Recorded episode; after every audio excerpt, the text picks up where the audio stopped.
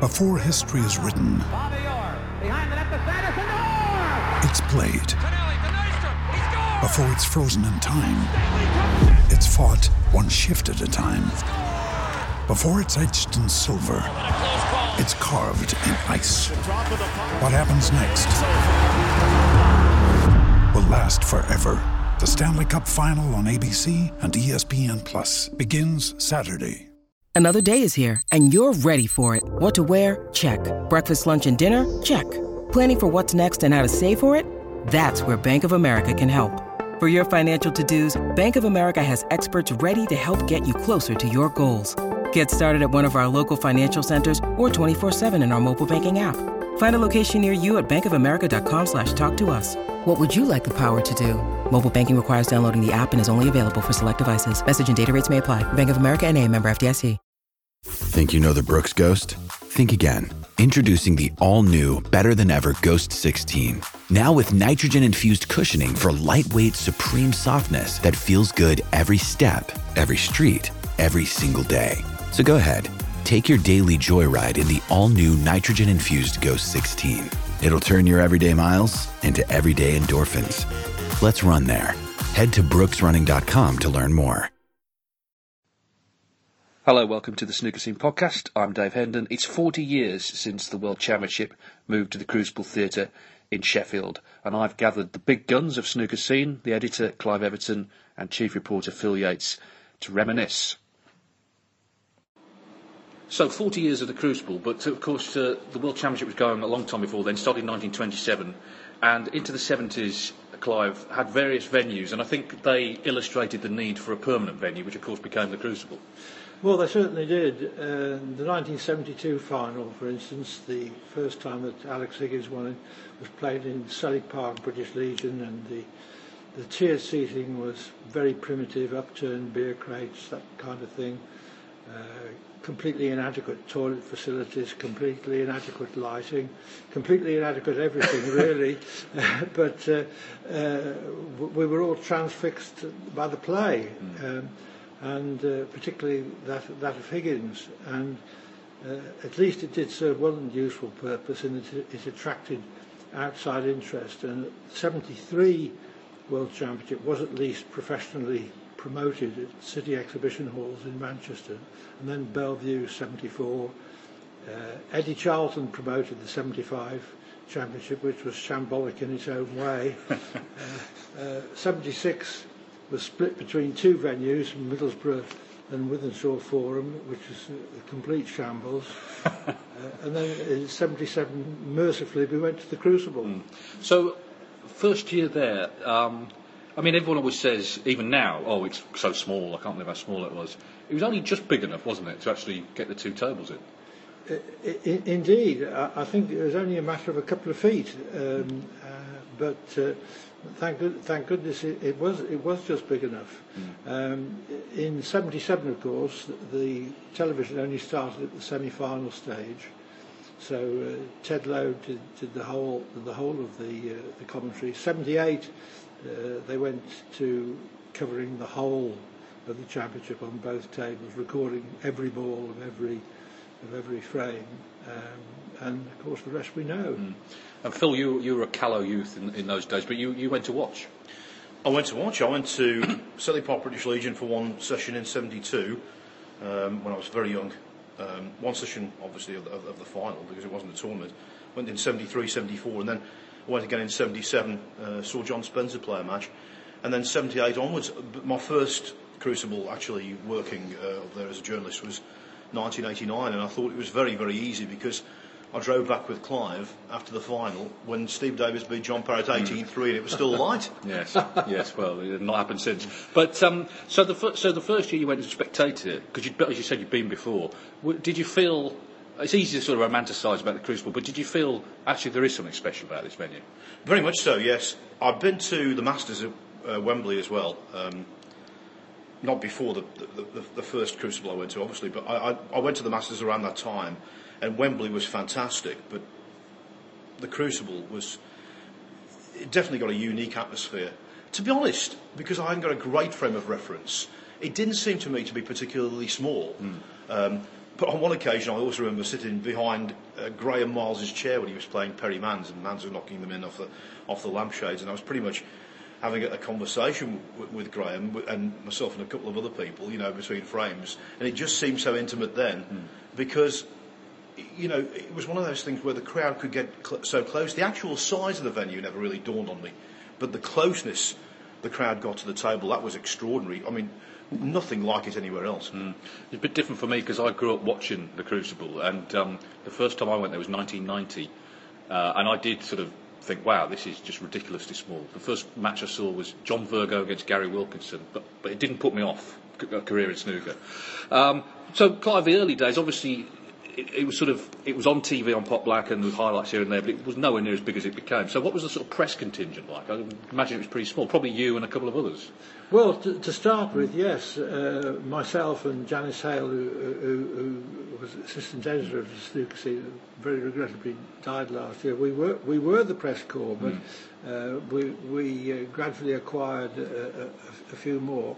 In fact, uh, when snooker got into the into the 80s pretty much every uh, national newspaper had its own correspondent, few of whom knew anything about snooker. and, and, many of whom liked to drink, because of course that was the thing people maybe don't understand. In the days of sort of embassy, there was a free bar in the press room, and obviously cigarettes were handed out like candy. It was uh, kind of stuff that just kind of couldn't happen now. It was the, the Sodom and Gomorrah of the Fourth Estate, wasn't it? yeah. I mean, it was uh, extraordinary, really. I mean, I remember going home uh, from the embassy championships back to your hotel room. And then the next morning, you, you get your work bag where you got your, your pads and your research and all that kind of stuff. And it absolutely stunk of smoke. It was extraordinary. You didn't realise it at the time, but the following morning you certainly did. Oh, yeah, the press were looked after royally. And Clive's right. I mean, when I started my first championship in 89, every single newspaper they got their own snooker correspondent, and uh, it was a really big deal uh, in, in, the national press. Um, and now our viewing figures are fantastic mm. still, and yet you hardly get a word in the papers. Maybe they should bring back the free bar. so, I mean, this is hard to, hard to say really, but when did the Crucible sort of become the Crucible, as it were? When was it the case that, that people thought, okay, we actually can't leave here? Uh, was it when, into the 80s, when it became so big on TV?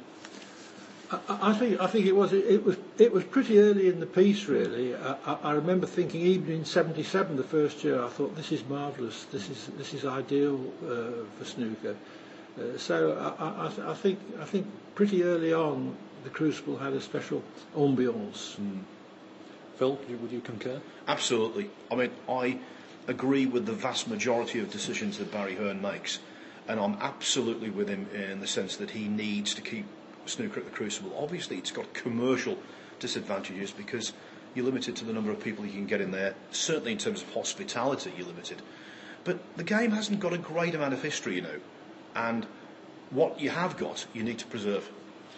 Absolutely. Well, we'll, we'll touch on some of the. I mean, there'll be a lot of talk in the 40th anniversary of some of the great moments, but um, but there were a lot of great moments, and one of them was uh, 1983. Cliff Thorburn made his 147, but of course that match ended up being the latest ever finish. He played Terry Griffiths, and long, long after the maximum, there they were battling away until the early hours, nine minutes to four, Clive, and you, you, you can claim to have been there. You were there to the bitter end. I, I, I was indeed, I, and, and I went to the press conference afterwards as well and saw um, the sunrise over Sheffield, which mm. is. Uh, uh, a distinction few can claim. Absolutely. But so, so what was it like in the arena? Because TV had stopped, hadn't it? You know, the camera, they couldn't afford to pay the cameraman anymore, so there was no coverage. So it must have been quite a sort of eerie atmosphere.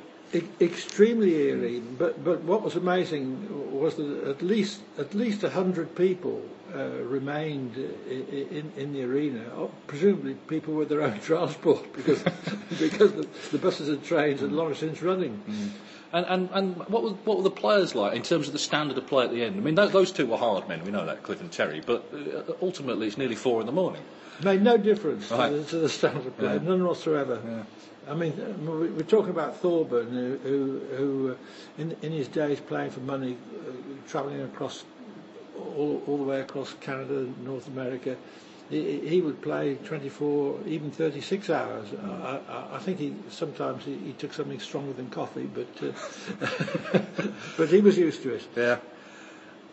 85, of course, we, we must touch on. I mean, you almost feel like there's nothing left to say about that. But one, one person who I think is worth mentioning is David Vine, who I think had a horrible task at the end of it because those arena interviews, they can be quite awkward anyway. But Steve Davis, one of the great champions, was always going to be a bad loser.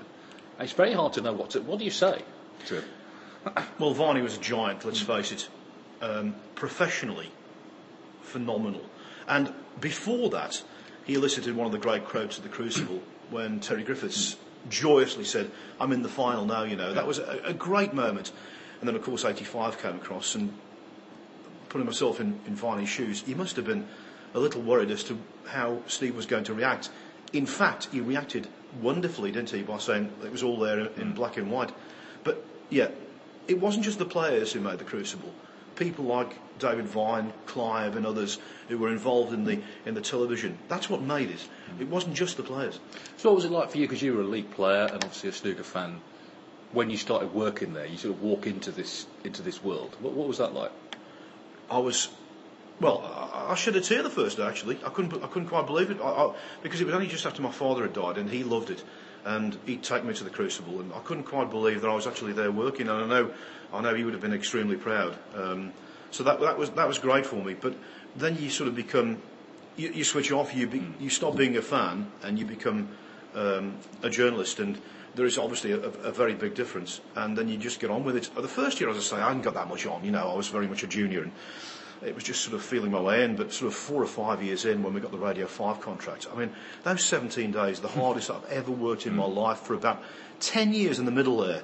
I just don't know how I did it. In fact, my last few crucibles, I worked so hard that my back went, and you know, at the end, I was sort of, yeah, I, was, I was just in bits. Um, but that's I, the thing. Also, I mean, it was pre-internet, so in, in, those early days, so you had to phone the people, the young people maybe don't understand this, but you had to phone the copy and you had to read your story over the phone, which took a long time. Well, Clive, you'll tell the story about Selly Park in '72 when you used a, a public phone. Well, uh, yes. It, that was definitely pre-internet. well, it, what's more, it was a public phone without a light in it, which was which was not good for evening sessions. Yes, yes. My, my, worst Crucible memory actually wasn't at the Crucible when Peter Francisco was was banned uh, for what he did at the Crucible uh, against Jimmy White. Um, they had the, the hearing at um, Manchester Airport in a hotel there and Sky News wanted me to ring them and tell them what had happened on air as soon as the verdict came. And obviously, Peter Francisco was banned, so it was a big story. So I've gone into this um, telephone booth, again pre mobiles, um, uh, uh, when the story broke, and I'm live on with, I think it was Chris Scudder and uh, I'm, I'm, starting. You can't be here today. Yeah, anyway, yeah, we'll take your word for it. Yeah, and I'm, I'm, I'm, I was live on Sky News, starting to my spiel, and it's quite a, a, sensitive thing. You don't want to say the wrong thing, so I'm, I'm starting to my spiel. And all of a sudden, this woman knocked on the door. How long are you going to be in that booth? I need the phone. You know, I was live on Sky. So yeah, uh, so the, the, the facilities were quite quite rudimentary in many respects, and the worst of the lot was when the WPBSA, in their great wisdom, decided to only book the phone lines for 17 days. So the actual book, uh, the, the, booking finished yeah. at midnight yeah. on the night of the final, and of course the final finished well after that. So we were all we were all scrambling to yeah. get our copy over with no internet. But you mentioned Francisco, and I guess, I mean, obviously there's been a lot of controversies in snooker, but when they happen at the World Championship, they are multiplied, aren't they? They have become like the biggest thing ever. And of course, you were both there when Alex Higgins retired in inverted commas in 1990. What was that like? I mean, we should say before he sat down with the press conference, he assaulted an official. I was the only one of the press that saw it. Basically, I've always been a worrier and a fretter, and I was on deadline, and I kept looking, where, where is he? Where is he? You know, I needed the quotes basically, and everyone, as you know, in that in that very small interview room where you've got breeze blocks and all that kind of stuff, everyone's looking forward to the plinth at the top. Everyone was looking that way. So I'm sort of, where is he? Where is he? And I, just as I look round, he walked in, and Colin Randall, who was one of the nicest guys you could ever wish to meet, the press officer at the time, went, "Come on, Alex," you know, and he's gone whack in the stomach, and then walked straight in. Mm. So none of the other guys see it, you know. So then he starts his press conference, which is infamous. Yes. So I come out of the press conference straight on the phone. Alex Higgins faces a, you know, a lengthy banner after assaulting uh, the press officer, Bob. And one of the other guys heard me. He said, "What do you mean?" And, I, and he couldn't believe that he hadn't seen it, but uh, because it was right there. As if the press conference itself wasn't enough. Exactly. Was that as well. Yeah, yeah, yeah. yeah, yeah. And of course, I guess Clive, that attracted a lot of news reporters to the to the Crucible as well. What was it like? The sort of relationship between people who were there to cover the snooker and people who were there to cover the aggro. Well, uh, it, it, was it was okay, it was okay really. Um, I think that the, um, the the snooker journos recognised that the news journos had got a job to do, and, and in many cases they ha- they helped them. Mm. In terms of commentary, obviously, you know there were long days. You'd normally do sort of two sessions a day, you, and, and also you were doing the radio in between. You were doing the Guardian in between. I mean, they, like Phil said, there were long days, and there were 17 days of it as well. Uh, uh, looking back, I can't think how. I, however, I did it. yeah. uh, I, I, did, as you say, two sessions of of, of, of commentary. Um, we had the Radio Five contract as well, which was on the hour every hour.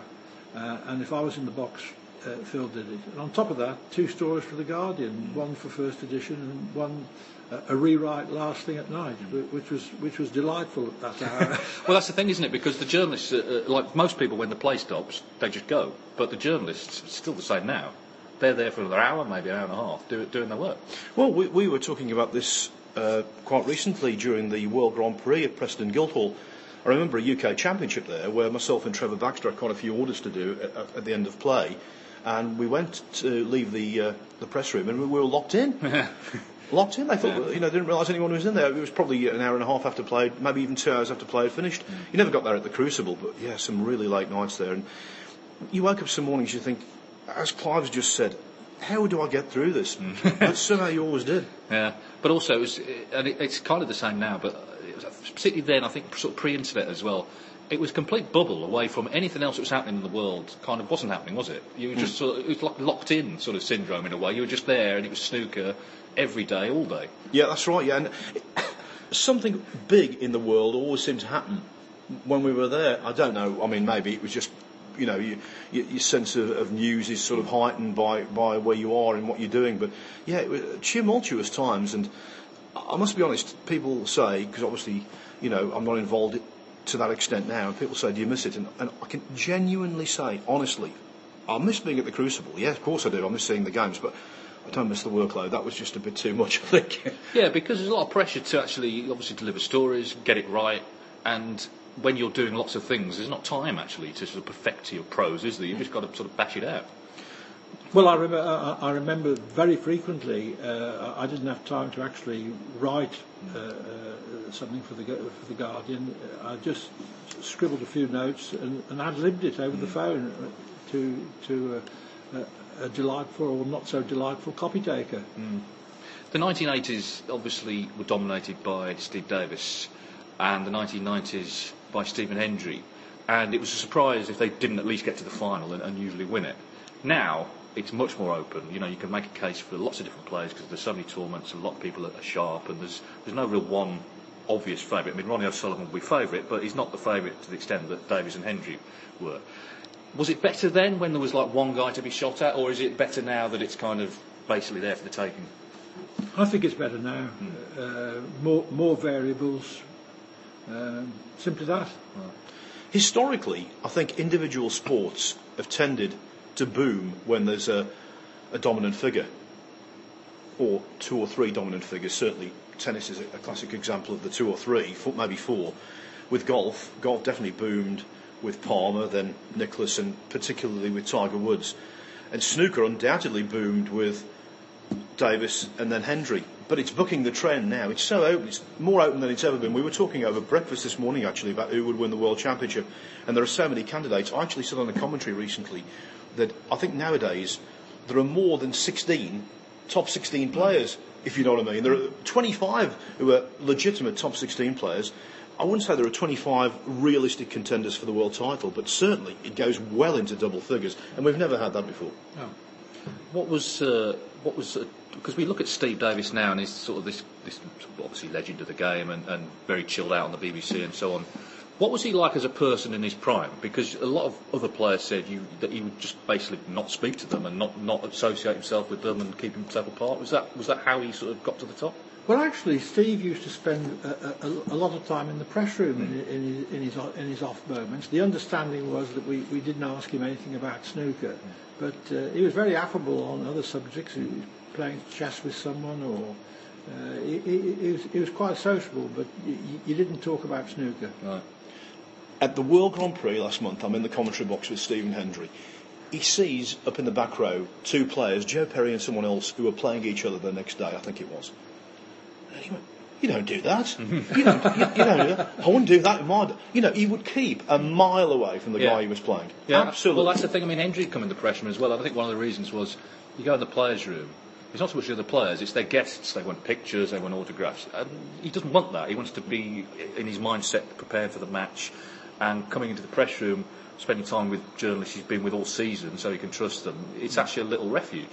Yeah, and of course, the opposite of that was Mark Williams, Hmm. who, before he won his second world title, literally before he went out, was sharing a joke with us. Literally, they called him, and he said, "Hold on a minute, I'm just going to give you the punch." He told us the punchline. Then off he went and played the final. Hmm. You know, so each to their own. But definitely, there's been a lot of interaction between players and and the press, and I think it's it's rather unique. I think the bond we've got is one we should be proud of.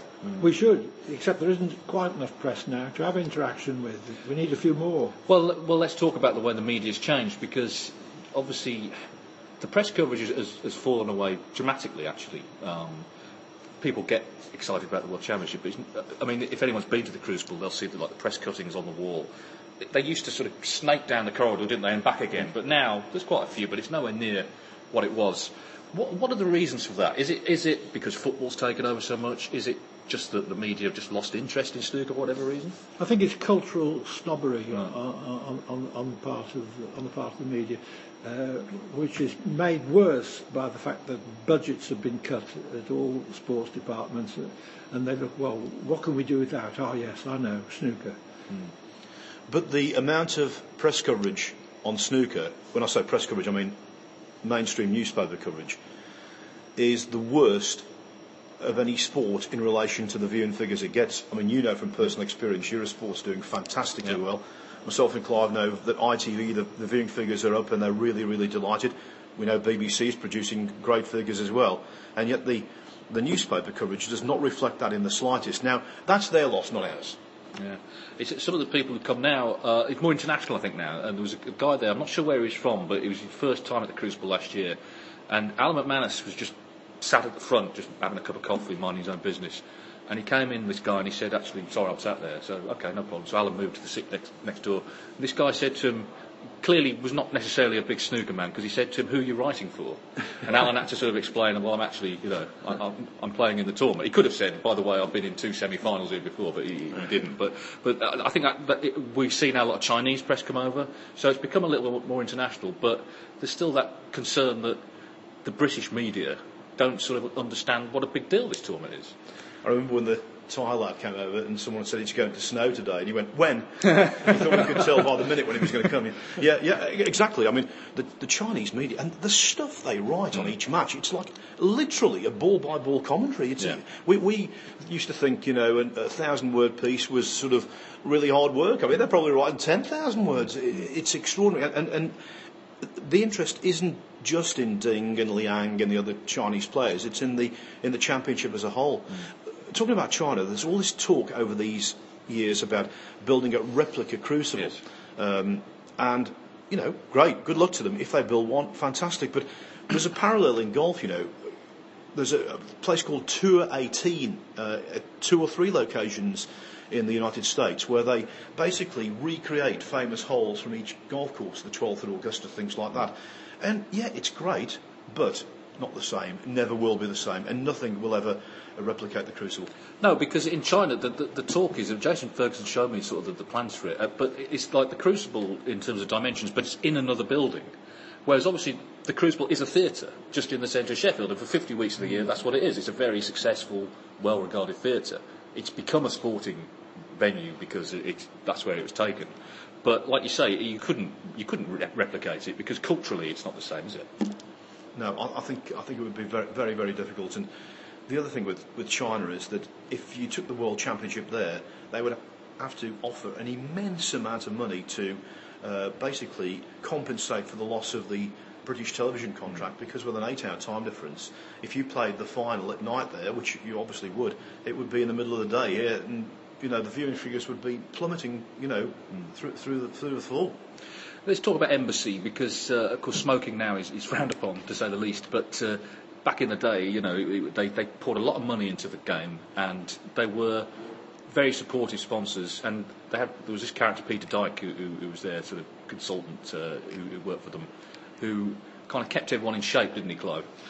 very, very, very smart man. Uh, Sharp as a tack, uh, business-wise, knew exactly what was right in terms of uh, uh, uh, embassies' uh, involvement with, with snooker, how to sort of maximise exposure and all that. But also a, a, a very funny man. He, he, he, know, very, very good socially. You know. Uh, so uh, he, he was the ideal frontman for Embassy. And the, uh, uh, it's fitting in a way. The last embassy was won by Shaun Murphy because it kind of proved that sort of life goes on, I guess, beyond you know uh, making a big change. And you were commentating on that last session when he when he beat Matthew Stevens, and they had the, the parade of champions before, and that must must have been pretty special. Yeah, uh, it, it, it, when you see that many champions, you, you, you realise how long you've been doing this.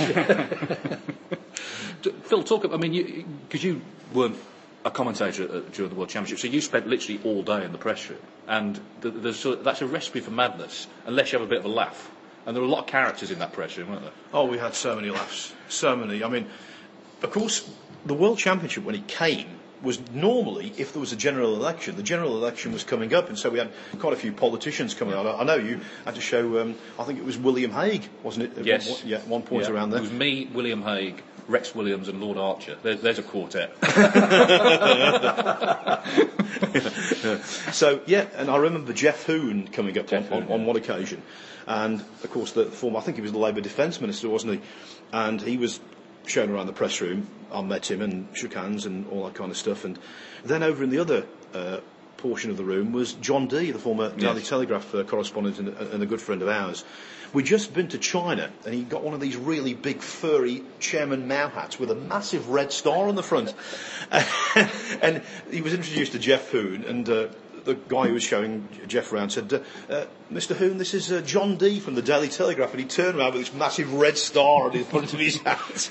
Geoff Hoon shook hands and he turned around, well, he went, if the guy from the Daily Telegraph's wearing that, we should be okay. that, was a, that was a great moment. Another time, of course, when I went into the arena to see um, Nick Clegg, Nick Clegg, yeah. uh, give a, a pre-general election speech. Turn, turned out it was the, the general election where the Liberal Democrats went into uh, coalition with the Conservatives. Mm. And I'm thinking, well, Nick Clegg, you know, a Sheffield MP, he's going to be given a very warm Yeah, reception. standing ovation. Oh, it, it, it, it wasn't. It wasn't warm, no. no. I mean, there's quite a few sort of celebrities have come. They all seem to sit in the press seats, even though they're not journalists, which, which kind of always, always rankled a bit. Yeah, well, I, I've sat next to uh, Stephen Fry, members of various boy bands who I didn't know. I had to move for Westlife, and it wasn't even Westlife, it was one of Westlife and three of his pals. They said, oh no, Westlife are coming, you're going to have to move. Westlife, Dog's Life. yeah. Um, the, one of the nice guys that comes up on a regular basis uh, is Huw, Ed, Huw, um, Huw Edwards, are called. Huw Edwards, yeah? Huw, Edwards from, from BBC. Um, and he's a, confirmed uh, John Higgins fan. Clive, you, uh, you were celebrated a few years ago 500 days. Someone worked out for some reason that you'd spent 500 days of your life at the Crucible and you got to go out into the arena and, and take, the, take the applause. What was that like? Very nice. Uh, uh, nice to be recognised. Uh, of course, it's quite. Uh, it gives you gives you quite a shock when you realise you've spent more than a year of your life in uh, a- a single place. You know, it, albeit sort of split up year by year. But uh, yeah, it was very nice. And then inevitably, a few days later, you, you, you slipped in the bathroom and, and, Oh. and had to miss a day. well, well, well. That, that, that was that was that was terrible. Uh, but I seem to remember because you rang Phil, and, and even even then you, you, you couldn't sort of keep away from the snooker aspect because you said you'd done a Hendry because of course Hendry famously broke his broke his elbow doing the same thing. Well, well, that, that's right. I I, bro- I broke my my hip, and uh, uh, that's why I've got a hip replacement. Well, when Hendry broke the elbow, I actually very kindly, because of uh, a member of Hendry's team, ended up breaking the story on Radio 5 because he, he, he told me. And, well, look, I'm not going to pull any wool over anyone's eyes. I'm a massive Hendry fan, and I was devastated. I thought that was it. He was playing Dave Harold. He was 7 1 up in the last 16, but even 7 1, I'm thinking, well, he's not going to win with a broken arm, and if he does, he ain't going to go any farther. And he came in, he was so ginger, gingerly queuing in the first frame of the day and he lost it. I think, oh no, this is terrible. What, how unfortunate. Next frame, he had 130 plus, Yeah, yeah. and then he went on to win the event. It was one of the great achievements, not just in snooker, in my opinion, but in sport. Mm. Fantastic, because he was definitely handicapped, Clive. Yeah, and particularly bridging bridging over a ball, putting weight on the uh, the, the the arm that, that, that got the injury. Uh, It, it, it was ter- it was terrific, really, and it was very nice of him at the end. He, he, he avoided any possibility of uh, colluding in any suggestion that he'd beaten Jimmy White in the final with a broken arm. But people can't see this because we're not on a video, but Phil is, Phil is jealously guarding Chris Downer's Crucible Almanac, which is an incredible tome which celebrates the World Championship, actually pre-Crucible, but particularly the Crucible with all sorts of statistics. And it illustrates nearly 200 players have played there. But some of them, Phil, you can tell virtually from the start of the match, basically, for whatever reason, that venue, they just cannot cut it there. The worst ever was 1993, and the reason for that was they played the qualifiers, God only knows why, in the September the year before, Nearer to the previous World Championship. nearer to the previous World Championship at the Norbreck Castle Hotel in Blackpool.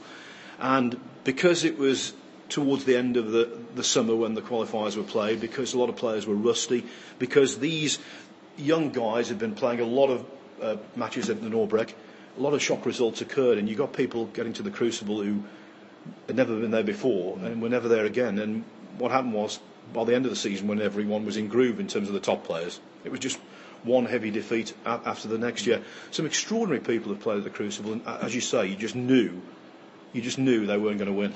Yeah, because it's everyone's dream to play there, but because they're such long matches, it can very quickly turn into a nightmare. You go 4 0 down, and you can see them just sort of basically disappearing into their chair, and it's such a. It's, that's the other thing about the World Championship. It's such an awkward environment when you're sat next to the other player, really close to them. You don't get that at any other tournament. I, I think the one I've seen heavier defeats in the Crucible. Obviously, John Parrott defeated Eddie Charlton 10 0, the, the only whitewash there. Still, uh, we've seen 10 ones, 13 ones, all that kind of stuff. But in terms of just shrinking and not being able to produce, because he was a good player, the one that always sticks in my mind, and I'm sure it does in yours as well, um, is Gary Ponting from Bristol when he played Willie Thorne that time. I think he was 10-2, and he was just so nervous. He was just so overawed by the venue. That's the one that sticks in my mind as, as being a, a terrible one for a Crucible rookie. Okay, well, we're going to wrap up shortly, but I'm going, to, I'm going to put you both on the spot with two questions, okay? Which I've not pre warned you on. The first one is for all the years at the Crucible, 40 years, a personal highlight. So it doesn't, it doesn't have to be a match, but it can be something that happened there. And the second one is going to be, and I want one, I don't want a long, long list, I want one name. Who's going to win it this year? So, first of all, a personal highlight, Phil. Well, okay, the personal highlight for me is the Brown that Stephen Hendry potted uh, to basically launch his 10 frame comeback against Jimmy White. He was 14 8 down. His bridge hand was horrible um, in the middle pocket. The only way he could possibly get on the blue was playing the Brown off its spot at dead weight into the yellow bag. It was the greatest shot I've ever seen in my life, and not only was it the greatest single shot, it was what it led to. Um, that comeback for me, was the greatest achievement of anybody at the Crucible because it wasn't just a, a tight match, it was the, the whole sort of environment around it. Everybody, well, not everybody, but the vast majority wanted Jimmy to win. And Hendry was just st- so stubborn, the crowd were against him. He understood that. You know, White was the big favourite, and yet he won those 10 frames and made century after century and played brilliantly. Clive? The 2003 semi-final, the final session, when uh, Paul Hunter started it, leading 15-9, and Ken Doherty just clawed back and clawed back and beat him 17-16 for sustained tension. That was the match for me. Okay. I think for me, it was literally just getting to commentate at the Crucible uh, for the first time. I did the final in 2013 when Ronnie beat Barry Hawkins, uh, which was a great match, but just to actually be doing it was, was just incredible. Okay, and and I want one name. Who's going to win it? And we're recording this in early March, so obviously there's going to be tournaments running into the championship. But Phil, who's going to win it? Judd Trump. Okay, you're very very definite about that, weren't you? I just think when he, when he plays his best, he's fantastic, and he's played a lot of really good matches this year where he's come up against opponents who've been extra special, and that's why he's lost. I think Trump, because he doesn't take very much out of himself when he plays. He plays so aggressively and so freely that a, a, a, whole succession of lengthy matches, he's not drained by it. Not like you know former winners such as say Graham Dott or especially Peter Ebdon. Mm.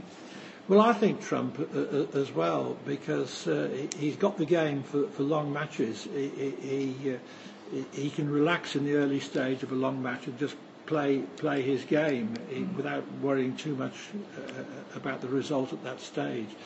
Failing Trump, I just got half a feeling that O'Sullivan, who's had a, a patchy season, might just get it all together. Mm.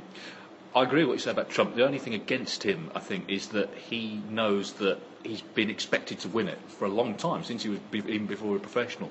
And he has that pressure that other people have had, Jimmy White famously, and others. We shall see. I personally think Mark Selby, you know, there's no, I was, I was saying to Mark the other day, there's no curse of a second time winner. You know, the old Crucible curse for the first time winner doesn't apply when he won it twice. He's at the top of the draw. And, uh, it's noticeable he's won the two biggest ranking events of the season, the International Championship and the UK Championship. We shall see. I did say it was the last question. There's one more actually, because last year it was announced that there's a new 10-year deal for Sheffield. Is it right that it stays at the Crucible? Absolutely no doubt in my mind. As I said before, you know, commercially it's not the right place for the game. Uh, they could make a ton more money elsewhere. I mean, we remember when it went out to tender all those years yeah. ago, and Liverpool put in a fantastic uh, financial bid, which would have helped the game in terms of uh, uh, monetary improvement. But that's the spiritual home of the championship, and I would hate to see it leave. The World Championship and the Crucible are synonymous. Mm. Okay, well, we'll, we'll regather it then in 10 years' time to discuss 50 years. and, and it's good news for Chris Downer, because, of course, if, if it moved from the Crucible, the Crucible Almanac will become obsolete, basically. Well, the Flying Wallendas have got a safety net. We're on the high wire. Our safety net, where we're in that commentary box, Dave, yeah. is the Crucible Almanac by Chris Downer. He's one of the great heroes of the game. Available from Snooker Scene. well said. Okay, well, on that, on that, uh, on that grossly commercial note, we'll, uh, we'll say goodbye. Thank you. Social Podcast Network. Hello, it is Ryan, and we could all use an extra bright spot in our day, couldn't we? Just to make up for things like sitting in traffic, doing the dishes, counting your steps, you know, all the mundane stuff. That is why I'm such a big fan of Chumba Casino. Chumba Casino has all your favorite social casino style games that you can play for free anytime, anywhere with daily bonuses. That should brighten your day a little. Actually, a lot. So sign up now at chumbacasino.com. That's ChumbaCasino.com. No purchase necessary. VGW. Void were prohibited by law. See terms and conditions. 18 plus. Hey guys, it is Ryan. I'm not sure if you know this about me, but I'm a bit of a fun fanatic when I can. I like to work, but I like fun too. It's a thing. And now the truth is out there. I can tell you about my favorite place to have fun. Chumba Casino. They have hundreds of social casino style games to choose from with new games released each week. You can play for free anytime, anywhere and each day brings a new chance to collect daily bonuses. So join me in the fun. Sign up now at ChumbaCasino.com. No purchase necessary. VGW. Void were prohibited by law. See terms and conditions. 18 plus.